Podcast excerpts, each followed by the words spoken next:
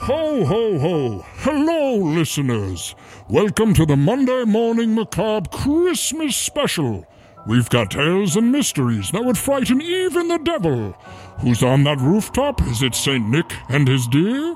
Why, no, you idiot! It's the Monday Morning Macabre Boys here to spread laughter and fear. They spend Christmas with Krampus and Yankee Swap with ghosts.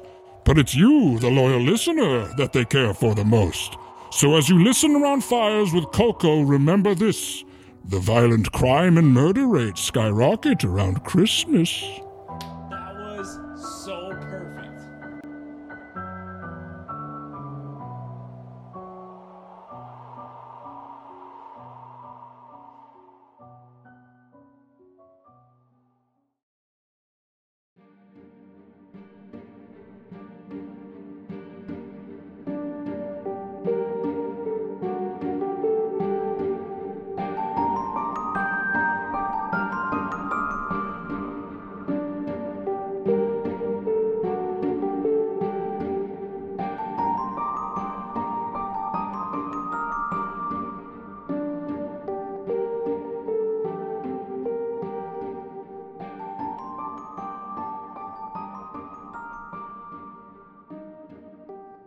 It's Monday.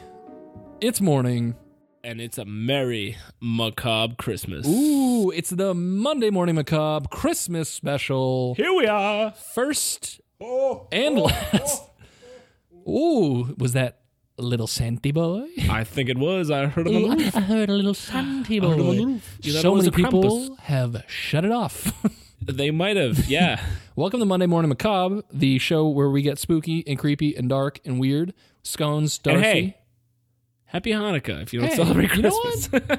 Eight nights of of horror. We should oh, next year we'll do a, a Oh, Hanukkah yeah, we'll do a special. Hanukkah eight nights of horror. where we quit our day jobs and record eight days in a row. yeah, perfect. It's Scones and Darcy here again. Mm-hmm. We're excited because it's Christmas time. We've gotten ho, ho. we've gone shopping. We've gotten gifts. We've gotten kind of.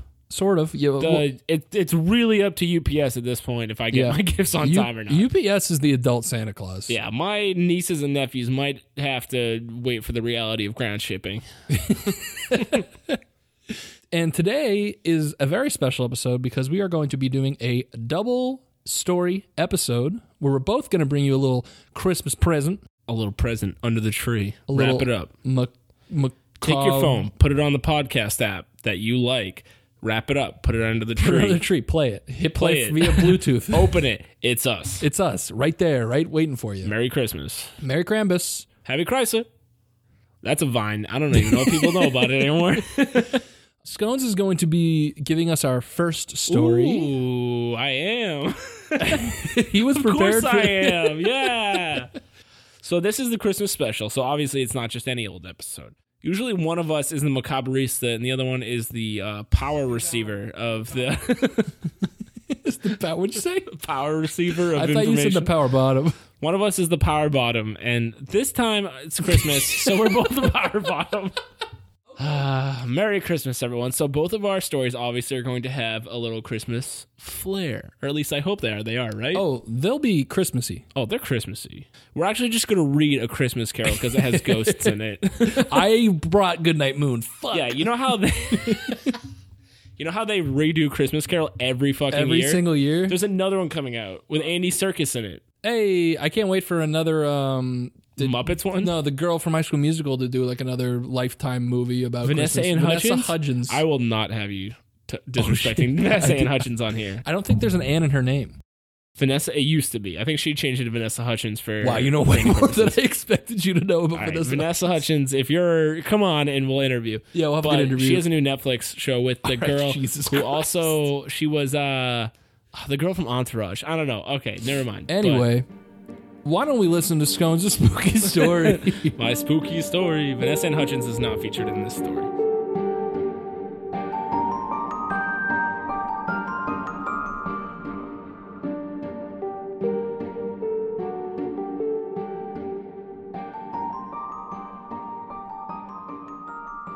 Instead, I'm going to be talking today about the Warminster Thing.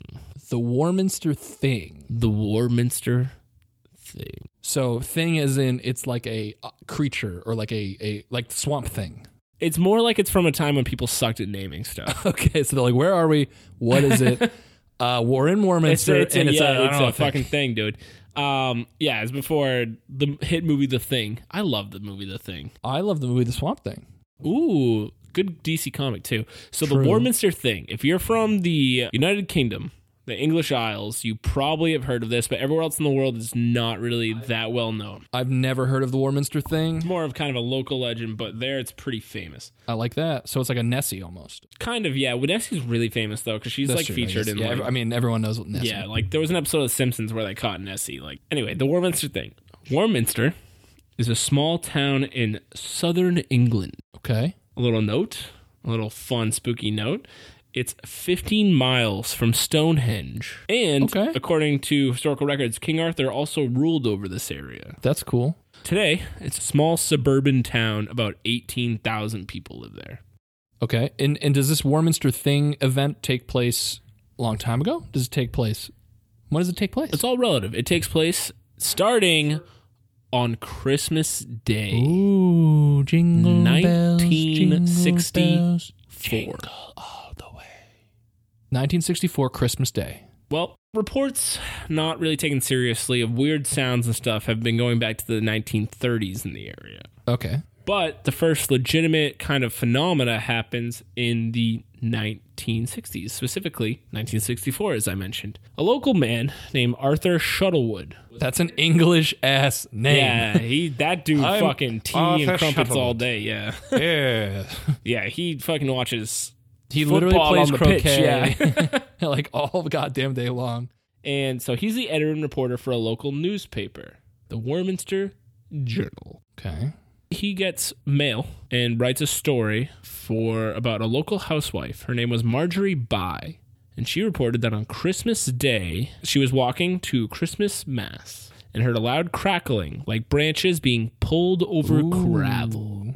Ooh, Warminster thing. Now, his story titled Bell Hill Mystery Weird Noises on Christmas Morning was buried in the paper because it's obviously not huge news at That the is, time. I mean, if to write an entire article about a lady hearing some noises. despite Oh, being buried it was published in January, but it exploded with popularity, and over 30 people responded to the journal, Ooh. which is pretty big for a that, I tiny mean, hey, town. that's huge. They didn't even have Twitter or any kind of social media. Exactly.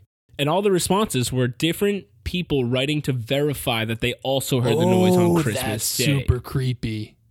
The Warminster Journal later was flooded every day for months with people writing in about reporting strange occurrences in the area. Everyone is hearing these branches and s- having weird occurrences. Yes, and That's not so just cool. that, they're also seeing weird things in the sky. Ooh, what kind of things? Tell me, Figures. Stone. Metallic orbs, cigar shaped ships, odd sounds, and flying saucers. we got UFOs. We got We got cigars. UFOs. We got hey, we got UFOs. Hey, uh, it's getting UFOs. We Hey. got him. Where's my dog? UFOs. Hey, Bindi the dog. Hey, just I'm gonna talk for the rest of the episode. People even reported that their animals were affected. So like dogs, sheep, and stuff would so act really would start strange when freaking out. this these occurrences happened. And other people reported that their cars and electronics even failed this after is these happened. straight up some Stranger Things business going Yeah, on. right in there, that H.G. Wells shit. But no one could get a photo. Weird, right? All these people are seeing and hearing and doggies. and Granted, hope- like when you for our listeners, like you have to put yourself in the time of 1964. Cameras were expensive, That's true. and Yeah, you that's a good did not point. like it took time to turn on, and like did Yeah, it you- have film, and like so Yeah. if something was flying by, like you couldn't just take a picture or a Snapchat. You couldn't just TikTok every alien. that I mean, came you by, can't know? just do a sick dance to your favorite rap music and have an alien show up in the I background. can't just put a puppy filter on the spaceship, you know. Why are we going Midwestern? I don't know, but that felt right though, right? One bloke said, I don't know, why did I say bloke? also, it's kind of Canadian. Yeah. Anyway, Said he attempted to take a photo from his window. yep. He was like, Holy shit, there's a ship in the sky. it's I'm the going to grab Westminster my thing." camera. He went to take it. When he was holding it, he said the camera in his hand started shaking. Ooh, And like, yeah, he yeah, could yeah. feel stuff inside it kicking around. shit. The picture never came out. The camera was not working. He also said that he felt pins and needles down all one side of his Ah. body. He later claimed that whatever in the sh- was in the ship, it saw him and targeted him with some kind of radioactive or a radio signal attack that caused that. Okay, so well, now wait, is he saying that this attack was due to this radio? Like, Yeah, he's like they must have seen me. okay, 'Cause, yeah, like, yeah, yeah. at 'Cause the why time else would he's all like- this shit explode? And, Yeah, oh, like my- he was just taking a picture of it. Like Right. they must have known he was taking a picture and targeted him with some kind of These are signal some jamming. real chill aliens, though. They didn't like vaporize him. They're just like, just turn off his camera for a sec. Give him some p- piggly wiggly feels in his arms and legs. I don't know what they're here for, man. So fast forward, that spring is when all this shit's going down. 1965, Warminster becomes the hub of UFO sighting. I wonder if it's ma- do Hopkinsville goblins maybe upgraded their ship? It may be, and Cruise they over were like Warminster. European vacation. it's the Hopkins Hopkinsville goblins European vacation. On the day of June 3rd, more than a dozen people, none related to each other or having contact with each other, Oh, shit. reported seeing the same cigar-shaped ship. That's sick. Are we sure it's not a blimp? I don't. You know, It could be. could be a blimp. It's the 60s. And Blimps are blimps out of style by then? Yeah. how many explode One of the before blimps they is go out of like school? World War One, like yeah. It's a good point. So skeptics and wackos of all types all come to the town, and uh, witnesses just flood the media there, and they become associated with all these rumors that start to pop up. So first, it's just sightings. It's like, oh, there's Right, ships. right. Oh, Classic. there's sounds. Oh, cigars. The rumors start to become a lot more violent. Oh, so we're we're Nature. getting we're getting in, we're starting to uh, get to chapter two, the Yep. attacks. One man claims that a whole flock of pigeons was instantly killed by the sounds.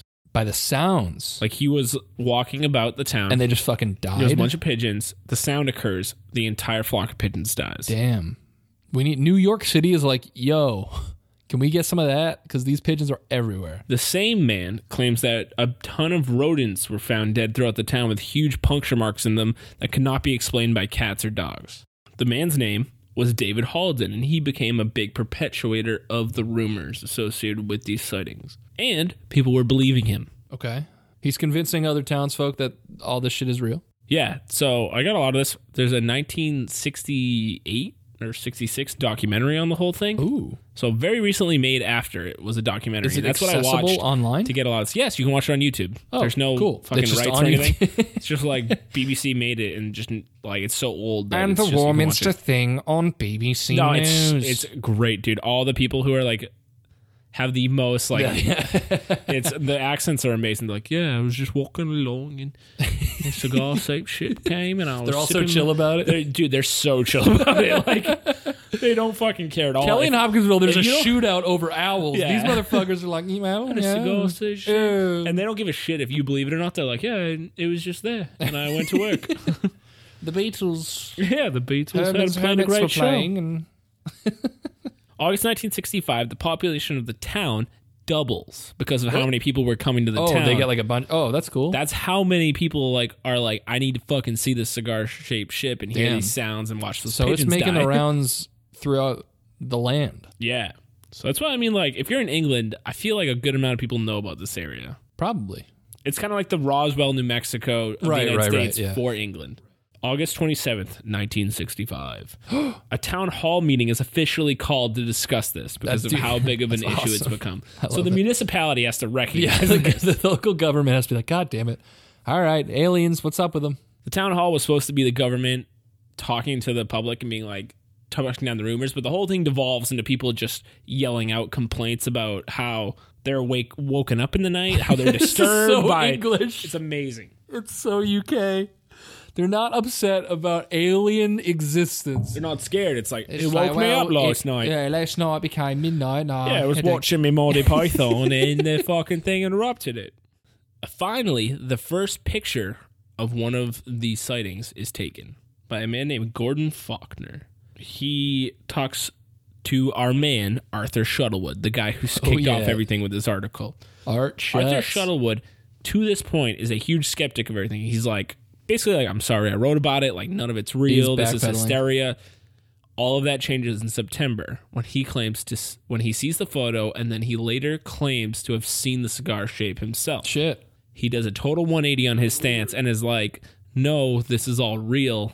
Shit's going on." In his interview, he like states that he was like he names the date 928 at 3:42 p.m. Yeah, it was the I exact saw time. this cigar shape Damn. flying through the sky. 1968, you said? Or no, that was three, 68, sorry. 19, 1965. September 28th of 1965. Gotcha. I'm trying to think of like what was going on at the time that might explain it, like in terms of military or government or Yeah, I mean any it's kind the- of. it's kind of an arms race because that's when the Yeah, I Soviet was Union gonna really say. starts to get established, and I guess England's still- part with like NATO going on. I don't know. But it's it's it's a lot looser than it being like 1941, and it's like Yeah. well, there's it's probably a German, and they're probably gonna bomb you. No, Christmas Day of 1965, a year after the first sightings. ooh a ton of people come to report that they had seen the Warminster thing, along with hearing varying sounds, which included a report from Shuttleworth himself.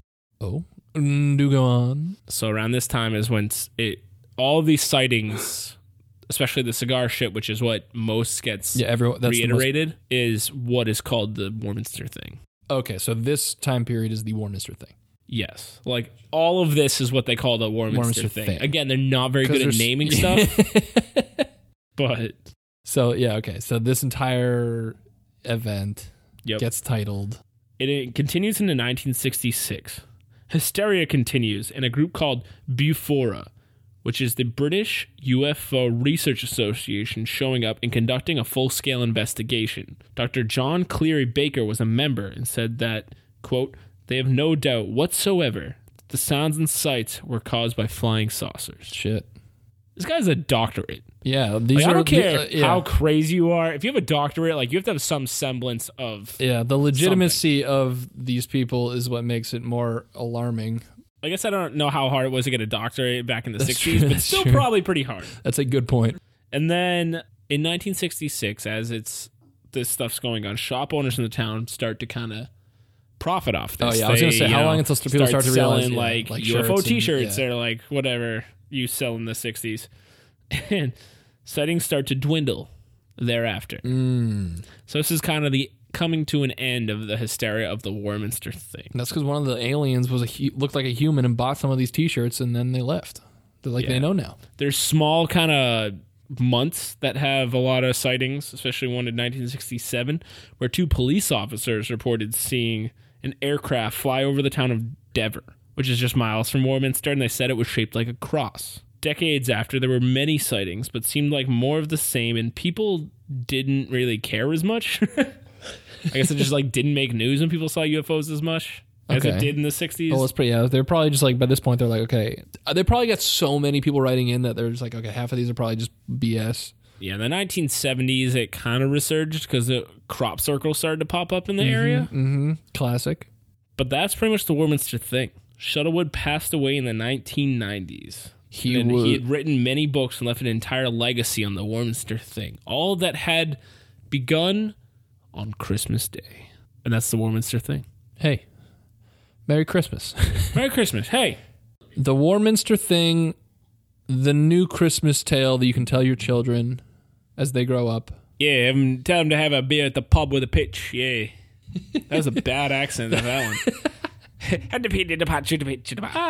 the Warminster thing. but the thing that's crazy to me is all the reports that were similar. Yeah, it's pretty nuts But- that everyone started like. That's the thing about these things is when it's just a random farmer from a backwoods like county who's just like I saw a UFO and you're like all right Yeah. They probed me. yeah and th- right but now when you get hundreds of sightings all from the same area with a bunch of people getting in on it it's like is everybody just out for attention Especially when the story's buried in the paper and then 30 people come and are like, wait, fuck, I saw that too. Shit, I thought, Shit. I, thought it was some gas. I done thought it was blimps I thought it was me just having a couple sips of the old moonshine, but no, But n- no, no, no. it was real. Damn. I don't know if it's I'm ready to subscribe that it was a UFO, but they did see something like They an must have. experimental aircraft. I was gonna from say, the it had to have- government or It had to have been some kind of aircraft that they all saw because there's no way everyone is going to start writing it about seeing the same thing. it's just a Goodyear blimp. I was going to say. That's what I'm thinking in my head is just like there's Some a local company had shitty advertising. and People thought it was a UFO. Just the yeah, it could have been the advent of blimp advertising. So, as promised, this is not just a single story Christmas special. No, No, sir. No, dear listener, what are you, some kind are of you, a goddamn idiot? dumbass? We love you. and this is why we bring you two stories this Christmas. Two stories. You got two gifts under your metaphorical tree, baby. Oh, is that a regular suburban home? Because it's two stories.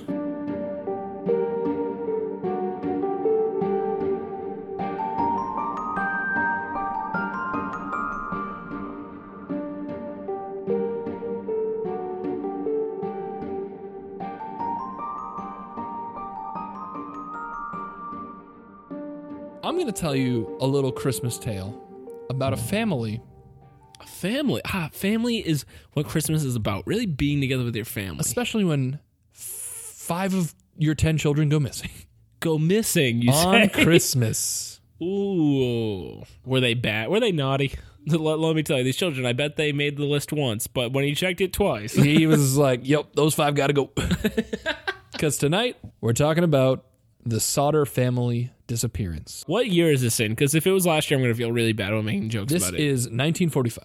ah, so not too soon. So this is a West Virginian tale. oh, hey. Throwback to Mothman. if you're a listener in West Virginia, You're getting du- you're getting yeah, an extra why I Christmas love present. West Virginia. Yeah, thank you guys for having the best. I've like- never been there, but it.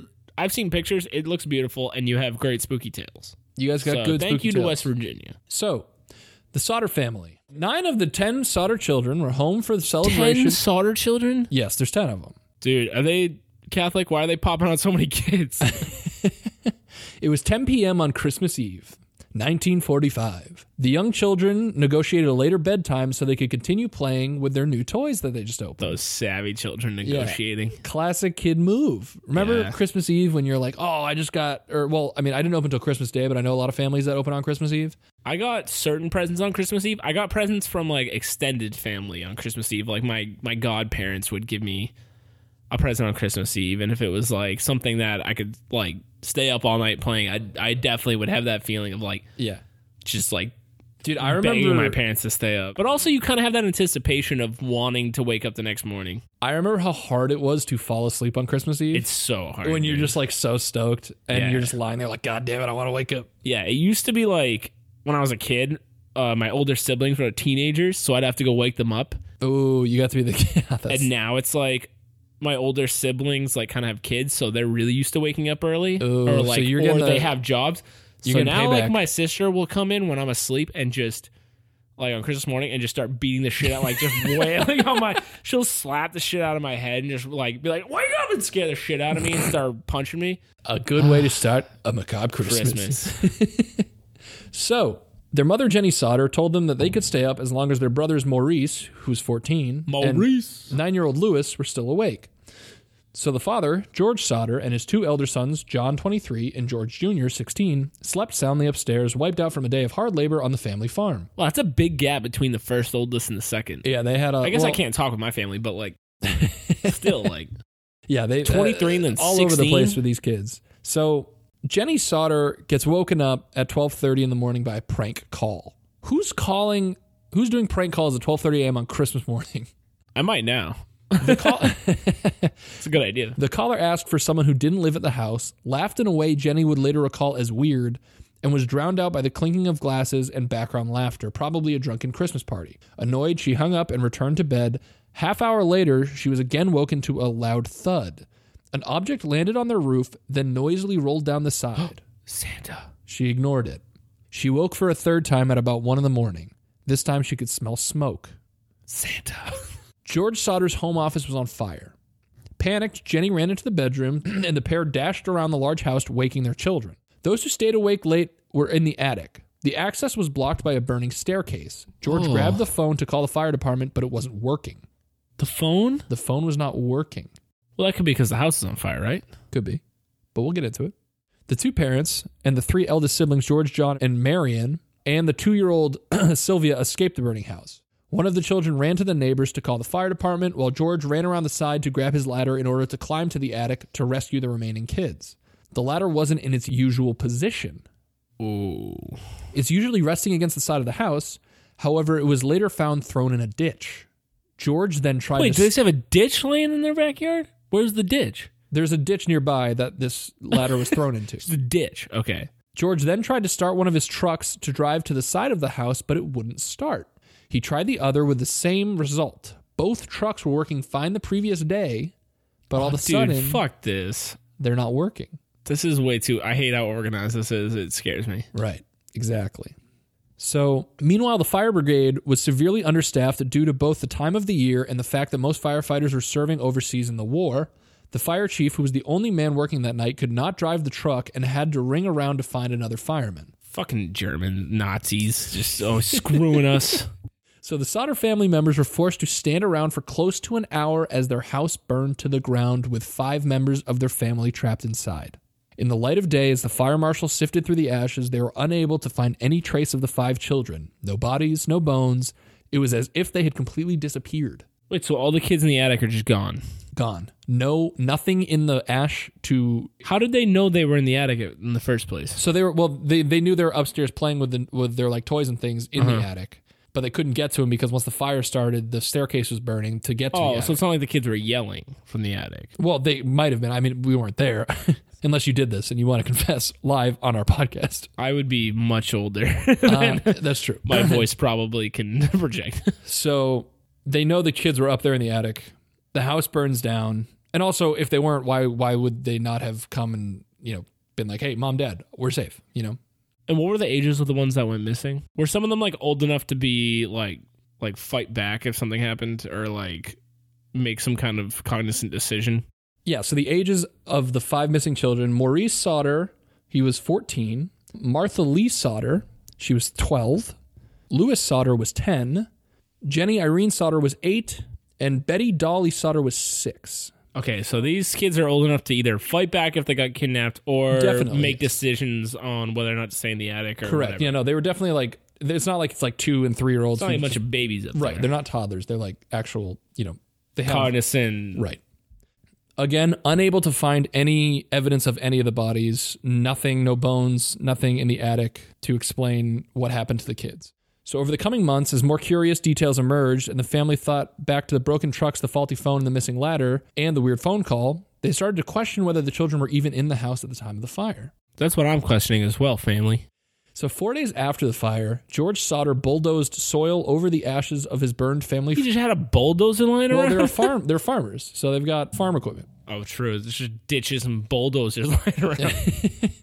So he was intending to construct a memorial garden for his deceased children, although the fire chief had instructed him to leave the site alone so the fire marshals could investigate. That's adorable. George and Jenny couldn't stand the sight of their house destroyed and ignored the fire marshal's request. Yeah, And fuck you, fire marshal. So the next day, You didn't come to help when there was a fire, but if we want to build a memorial garden, then you have an opinion. so five days later, an inquest into the fire. a what? An inquest? Like, Inquest. investigation into what caused the fire? I've never heard the word inquest. Never heard the word inquest? I've heard investigation. I've never Yeah, heard like inquest. there was an inquest into the. Really? Inquest sounds like an old RPG video game made in the 90s. Inquest for Windows 94. So an inquest found that the fire was caused by faulty wiring. the damn wiring. This immediately struck George as odd because he recalled that the Christmas lights on the outside of the house had remained on as they stood and watched the building burn. Ooh. So they said, you know, if this was a faulty wiring, how w- we saw a It's beautiful burning, but it looks festive. an electrical fault would have instantly cut all the power. One of the jury members who served on the inquest had a previous run in with George that sparked further suspicion. He was a life insurance salesman who became annoyed when George rejected his business. The house will go up in smoke, he warned, and your children are going to be destroyed. This was a guy in the jury? This was a guy on the jury on this The inquest. guy who did it was on the jury. the guy, one of the invest, one of the people who were in the inquest, the formal investigation. what a twist for a movie. The murderer is on the jury. Also, who says that shit to someone?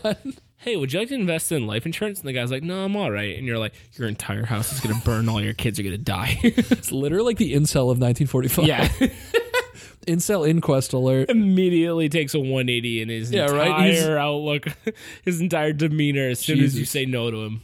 So, more suspicious evidence mounted up to suggest this was a case of arson. A telephone repairman inspected a hanging phone line that was connected to the house and ascertained that it had been deliberately cut, which would require someone to climb a 4.3 meter telegraph pole and reach a further 60 centimeters to reach the wire. Ooh, that's like free solo. Yeah, so you got to get real high up there. Now, the missing ladder was thrown down an embankment 20 meters from the house, and as the case gained media attention, a bus driver who serviced the route that passed the solder house told police he had seen a group of people throwing balls of fire at the house. Jenny Sauter recalled being woken by a thud on the roof, and months later, as the snow melted, two year old Sylvia was playing in the yard when she found a hard green rubber ball. Wait, so it's a bunch of wizards throwing fireballs at the house? Apparently, that's what the bus driver says. Holy shit. George Sauter had seen these before.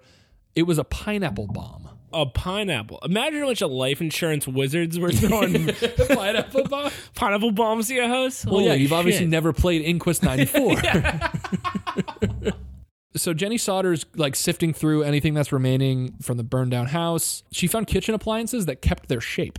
Yet the family were told by the fire department that the fire was hot enough to burn their children to a point where no bones remained. No, that's a hot fire. That's a hot, hot, hot. no hot bones, but your kitchen supplies are. Yeah, right. Oh, something's weird. Right. So there's a lot of things that are not adding up. And the Sauter family did suspect arson, but they also believed that the Hey. five children.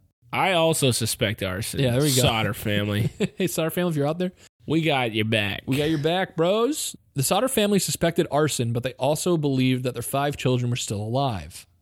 Then sightings began. of the. Missing children. Oof. The earliest supposed I sighting of got the chills right there. oldest supposed sighting of the Sauter children came as the house was burning. A woman claimed to have witnessed the fire and saw the children in a passing car sticking their heads out of the window. Like all the kids, all five of them out each window. yeah.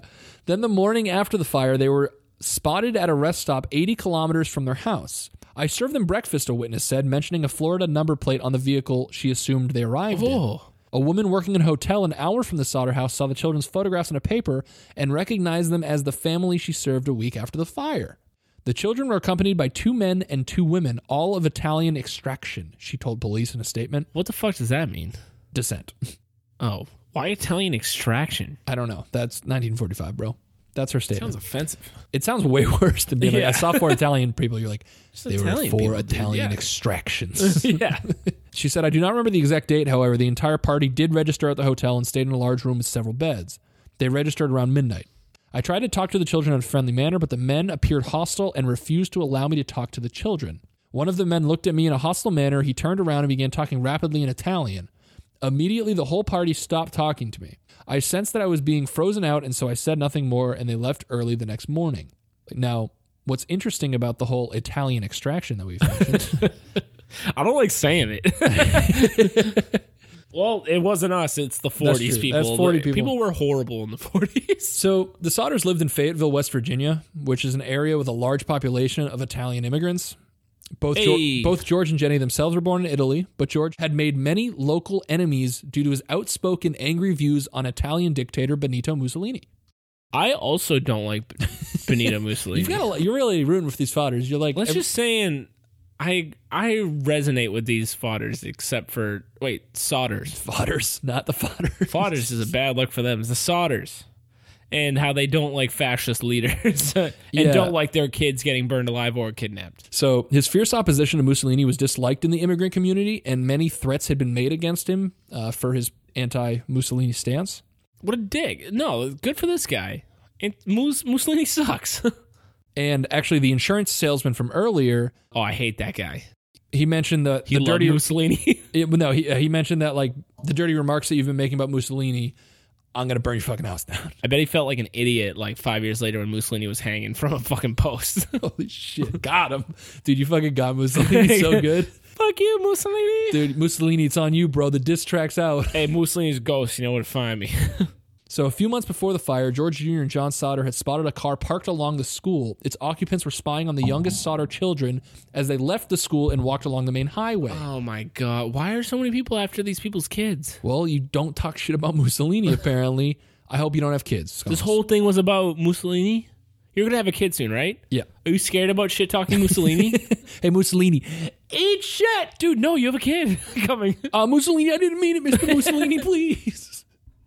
So George Sauter became convinced that his children were still alive and that the Italian mafia was responsible for their disappearance and that the house fire was clearly intended to cover up the kidnappings. Two years after the fire, George and Jenny Sauter sent their suspicions straight to the Federal Bureau of Investigation. They felt their case was solid, and surprisingly, FBI boss J. Edgar Hoover Hey, agreed, sending a personalized reply that offered to help if the local authorities would allow it. would they? Well, the letter reads Although I would like to be of service, the matter related appears to be of local character and does not come within the investigation Yes. investigative jurisdiction of this bureau. That's the most common theme on Monday Morning Macabre is how authorities or people that should be dealing with things absolutely refuse to. Drop the ball, baby. So while he was like, No, the Sauter family was thrilled that they got the response and they were like, Hey, local oh police. wow, signature from Ed J. Edgar Hoover. Wouldn't it be sick if we had the FBI? And the police was like, Fuck you. This is our investigation. Exactly. They're like, hell no. And this actually further convinced the Sauter family of a cover up because they're like, okay, so you don't want extra help? This is suspicious. Yeah, that's when that's when I feel like even if they're not involved, that's when cover ups become like devolve this thing into not looking bad. That even though you have no personal skin in the game, you just don't want to look bad, so then it gets covered up and like a whole family suffers because all of their Right. kids are gone. Yeah, oh, yeah. that's Or half of their kids are gone. Half their 'Cause kids- back then you were just the forties, man, just pumping out kids. Holy shit. Nine kids? well, Jesus Christ. It gets even more strange. Macabre or strange? Macabre. Branding. Yeah, brand. Make sure you use it's that on word. Brand. It's on brand. Google It plays. search macabre. We should come up. How many of you were like Monday morning macabre? What is this? macabre? is this like a cooking show? What is what's going on here? Is it macabre like a puff or a tart? all I'm getting is that they hate fascist leader B- fucking Benicio- Mussolini. Benicio del Toro. yeah. Anyway, No, I love Benicio del Toro. Yeah, but true. Benito Mussolini can go to hell. So, enter CC Tinsley, a private investigator. That name is that of a tooth fairy, not a, a private investigator. Hello, it's me, CC Tinsley. CC Tinsley. Oh, the Warminster thing, yeah? I have a bunch of CC Tinsley wrapped around my Christmas tree right now. So, Tinsley was the one who discovered that the insurance salesman who warned Sauter the house would burn down was also on the jury. oh, he fucking he was like, Yeah. this is He's like, this that's is weird." suspicious. He also discovered something way crazier. A priest confided in Tinsley that the Fayetteville fire chief, F.J. Morris, had confessed to discovering a human heart in the ashes, and he hid it in a metal box and buried it at the scene. This is some fucking what? Wait. So first Yep. of all, one, a priest broke broke the vow of confession. Two, the only thing that bones were gone, but a human heart was there. Yeah. Now, Second of all, he hid it away like it was like Well, talking listen, to him. it gets even weirder. It's like Pirates of the Caribbean. Yeah, this gets weirder because after some prodding, Tinsley convinced the fire chief to lead him to where he buried the heart. And sure enough, there it was. But A heart, listen, it was discovered the heart was actually a beef liver. a beef liver. the organ wasn't even charred, suggesting it wasn't in the fire at all. So someone was like I don't came to the know. house after a fire, was like yeet, just tossed a beef liver in there. Yes, exactly. That what? Now, they were confused. How do you mix up a human heart and a beet liver? Well, I mean, more- beef liver. After this, Morris confessed that he set this all up as a hoax in hopes that the family would see the discovery of a heart as proof of their children perishing in the fire. What a dick. What an absolute piece of shit. What he was like, I have nothing going on today. What if I give, lie to a priest, give a family false hope, and then literally let it all lead up to me just showing a beef liver? Like, letting it go that far. Yeah, it's it's it, it blows my mind that anyone would be like, "This is a good idea. Let's just bury this and it'll solve all their issues, and no one will know." It's not like they're farmers who know meat. So stupid. So Stupid. man, who's stupid as hell. I hate him. 1949 rolls around, which is about four years after the fire. The Sodders hire a pathologist from Washington and order a more forensic. What is a pathologist? exp- Like, can you explain that for Like a people who forensic might obviously? pathologist? I know. it's someone who like I've heard of speech pathologists, and that's this well, is it's like obviously it's not kind that. of like a like a CSI almost, where they like go to crime scenes and investigate and find like specifics like here, I'll let me read this and it'll maybe give you clue you into like what Yeah. Okay. so uh, they order a forensic ex- excavation of the fire scene, and his findings were striking several small shards of human vertebrae. Ooh. The bones were sent to the Smithsonian Institution for analysis, which reported that the four lumbar vertebrae belonged to one person. However, the transverse recesses were fused, which means the body would have belonged to someone between 17 and 22. On this basis, the bones show greater skeletal maturation than one would expect for a 14 year old boy, the report read. The eldest missing solder child was 14 year old Maurice. The report also noted that the bones show no signs of being exposed to flame, and that given the house burned for less than an hour, one would expect to find the full skeletons of the five children rather than only four vertebrae. That's what I was gonna say. I didn't know that like without chemical or machine creation that fires could burn hot enough to just incinerate bone. No, yeah, no, especially not if it's only like an hour of, of burning. Yeah, Oh, you're Yeah. not going to get that kind of. Especially yeah, it's just 1940s like what wood? Like there's nothing in the house that's chemical that's like going up. Maybe like a gas stove, but like other than that like the fire shouldn't be that hot. Right.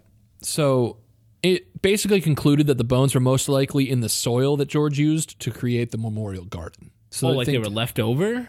or they were like, yeah, they're in the soil. So when these he- are bones from an entire another mystery that we don't there's not even possibly, related. yeah. There's it's Holy shit. right. So we don't know. So it's mis- it's like an inception of mysteries. It's like a Russian nesting doll of death mysteries. Kind of. So over the years, the Sauter family is plagued with supposed sightings of their children, and George travels around the country chasing these leads, but never gets any kind of proof. I can't imagine how Yeah. horrible that is that you're constantly getting people writing in and being like giving you false hope like, "Oh, come to Missouri. I saw your kids at a diner." And then like you fly down there and then like nothing comes from it. Yeah. So there's a lot of different That's examples. insane. of people who write to George Sauter. A Houston woman wrote saying that sh- a man she knew got drunk one night and confessed to be Lewis Sauter, who was nine at the time of the fire. He claimed that he was living with his brother Maurice.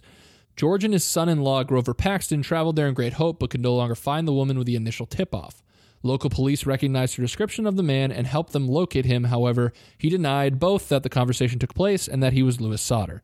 Paxton later said, That's that's some Bobby Dunbar shit. Yeah, pretty much. Very Bo- Bobby Dunbar like at this point Episode what episode was that? six, five, six. I don't fucking remember It's episode whatever episode six. Lost Boys was. Right in so you can remind me. Yeah. I'm not gonna look it up. you have to remind me as the listener. Uh, Merry Christmas. Paxton later said George wasn't completely convinced by the denial and carried his doubt to his deathbed. Paxton, the son-in-law, was like, "Hey, th- I still think that guy might be Lewis until he died." No genetic testing ever happened. No. In 1952, the family erected a billboard on the side of the freeway with photos of the children and offers of a $10,000 reward for information. The unsettling billboard became a morose landmark and helped cement the case in the minds of locals and those who passed through the town for decades, yet had never garnered any substantial leads. No one ever got the ten grand. Right. So that means Nobody that thing literally stood there as a reminder of how fucked up this was. Right. They also got like prank write ins from people Oh, who were like fuck. pretending, which is really You have to be a dark. real psychopath to do that shit. Yeah, in nine, well, here this is where it gets pretty sad and macabre. In s- 1968, George Sauter spoke to the Charleston Gazette saying, "We can't go any further with the search. Time is running out for us," he said, "but we only want to know if they did die in the fire. We want to be convinced. Otherwise, we want to know what happened to them." The following year, George Sauter died. Grief-stricken, Jenny dressed in black for the remainder of her life and spent her days tending the memorial garden at the site of the fire. When she died in 1989, the remaining Sauter children finally removed the battered billboard from the side of the highway. After 37 years of being a constant presence on Route 60, the Sauter children quietly disappeared once again. I they definitely didn't die in the fire, but I definitely don't think they're they lived that long. It's that's the Sauter family mystery that w- nobody knows what happens to the five of them. You don't think they died in the fire? Do you think you don't? Do you think they were kidnapped by the? Do you like follow the mafia? Something weird happened where they all died, but it was not in that fire. There would have been some kind of evidence. There's no way that many people in that quick of a fire. There's no evidence any of them were there. Yeah, there's a lot of Even clothing, I don't believe, can all be completely Right. incinerated in an hour long fire. there's a lot of i mean there's so many places that this could go in terms of theories like it could be like is it a cover up by the family or something like Yeah. that is it a is it the italian mob is it that life insurance salesman is it the, The fire cover by the chief family. I think it'd be weird for a family to off five of their own kids. I'd see I- one kid who like maybe the father was like I don't know, like five of the kids, especially with that huge age range. I don't know why you'd off that many kids. And then yeah I also don't know, I guess, like their background or political leanings or why they would ever be a target that someone would come and take five of their kids and leave. And like, you don't you don't think that's a strong enough case to make somebody want to? I like I get the the cases are super suspicious of two males, two females, all like the Italian people that like took Yeah. five of them, but I don't get what the motive is. Well, there's apparently ties to What was it because they were like talking smack about Well, they were talking Mussolini? back about Mussolini, so people were thinking maybe that was what fueled some of this of the disappearance of their kids. But and, and they it's just took five of their kids? and it's a primarily Italian you know area they live in. But I believe I read So you think the area would be hush hush about it? maybe, but also in terms of the mafia thing, there's also certain ties of George Sauter l- before he came to West Virginia, living in Italy, and maybe there's some kind of tie through that. That's something something we don't know about that like Yeah, the reason why they'd be a target because taking five kids isn't. I can't imagine that's even remotely easy. N- no, If like even if you're like a psychopath enough to do that, Yeah. if you're a criminal, you would think there would mind, be they would be taking screaming five and like kids is super hard because like how do you grab all of them? How do you force all Right. of them to do something? Right. Like I don't understand. Like also to like orchestrate a fire that cuts off exactly where like you the, the fact that they're in the attic and you manage to get the fire burning on the staircase so that they can't get to them and it's like yeah, all of like, these things and you got in the house somehow Yeah. to light that fire. It all with had no to- one seeing you between the kids in the attic and the people on the first floor. right it would have l- had to be so many like Like Oh, I guess that's why the optimal- ladder would be missing. right I mean that's see that's another thing though because that's like you start to go okay this sounds far-fetched and crazy and then all these other evidence pops up with like the the ladder missing truck's not working phone cut electrical wire problems. Like there's so many things like that that it's almost impossible to not think something happened. That's It's- what I mean. Yeah. yeah. It's one of those. It's kind of like the uh what was the last episode we did? Ko- Koecki? Yeah, that ki- the kind of thing that's like nothing explains it, but, Yeah, no- Mateus. but nothing makes it seem like Right. a It's just- accident or like what it obviously is does not exist. It's not obviously just a fire where kids died in it because There's just It's- way too much happenstance and strange occurrences to yeah, make sense. which for it to be is that. sweet niche where we operate that. we get right here at in Monday there. Morning Macabre. and that is a Christmas tale for the ages. Ah, I hope you gathered around a fire and listened to Merry- that with your family. Yeah, if you didn't, make sure you rewind entirely.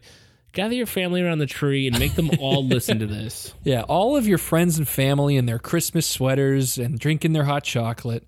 Sit them down and play back. Put this on at your family Christmas party and see how long it takes. Yeah, for I want- everyone else in your family to be like, "What the fuck is this? Shut it off." Why are I they want- talking so much shit about Benito Mussolini? I want listeners to have record scratch noise as they lift it up off of the record player. They have formatted this podcast into a record and then start playing it for everybody. we should make records of our podcast. actually be Has anyone done that? That's so indie. that of would be us. really indie cool. they thing would to do. sell it at Urban Outfitters. Oh, for sure. You just made- Monday Morning Macabre Records would be season one as a sick. record. That would be sick. Who do we talk to about that? If Hey. you're, hey, if you're someone who can get us free records, how the fuck do you make records? How does that work? It's a needle in a fucking plastic groove, and it makes music. well, it yeah. It, you the groove is the music, right? The groove is the mu- that's the most beautiful thing you've ever said in your life. The Groove is the music. Merry is the Christmas music. to all. Merry Christmas. And remember, ding, ding, ding, ding, ding, don't ding. listen to this till Christmas, unless you already have. In which case, Merry Christmas.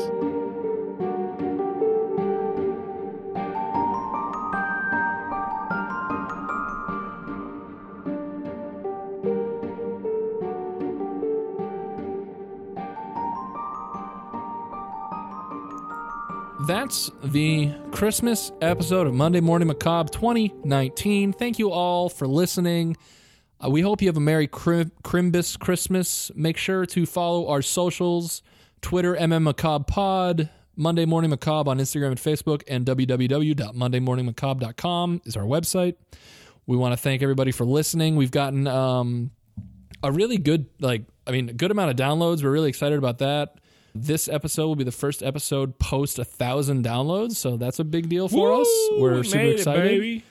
Uh, thank you all so much thanks for everyone who's tweeting and making adding us on instagram and twitter and all that good stuff we appreciate it honestly way more people ever give a shit about this than I ever thought. the you know good reviews, five star reviews. We appreciate Yeah, it. people who add us in like mentions in their stories on Instagram, that's fucking surreal, You make dude. you make two strangers' days by yeah, I doing smile, one simple being like, someone's like, "Hey, app you should mention." listen to this on their Instagram story." I'm like, "Holy fuck, me. that's Um, me!" But it really makes our day, and we really appreciate it. So thank you all for listening, and have a very merry macabre Christmas. Have the most merry macabre Christmas. Goodbye. Goodbye, and fuck Benito Mussolini.